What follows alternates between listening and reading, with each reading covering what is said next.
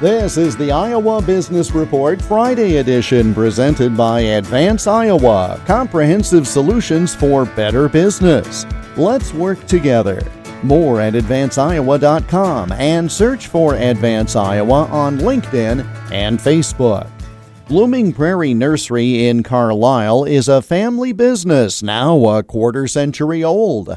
Bob Wubin of the nursery says productive soils don't just happen since we've been farming this for the last 200 years in the industrial age, and we've homeowners and everybody, everybody has moved the land around, and we have lost through erosion and wind erosion all of our topsoil.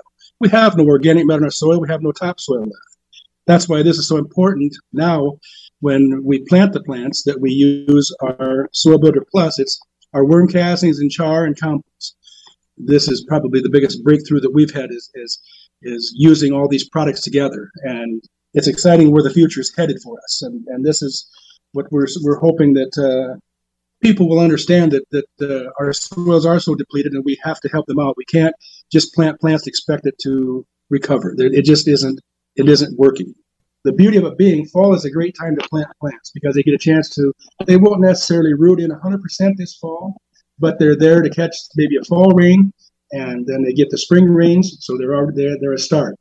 More on Blooming Prairie Nursery in our business profile segment on the Iowa Business Report this weekend on many of these stations.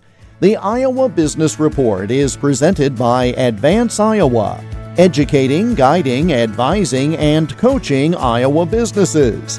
Search for Advance Iowa on LinkedIn and Facebook and get more at advanceiowa.com. I'm Jeff Stein for the Iowa Business Report.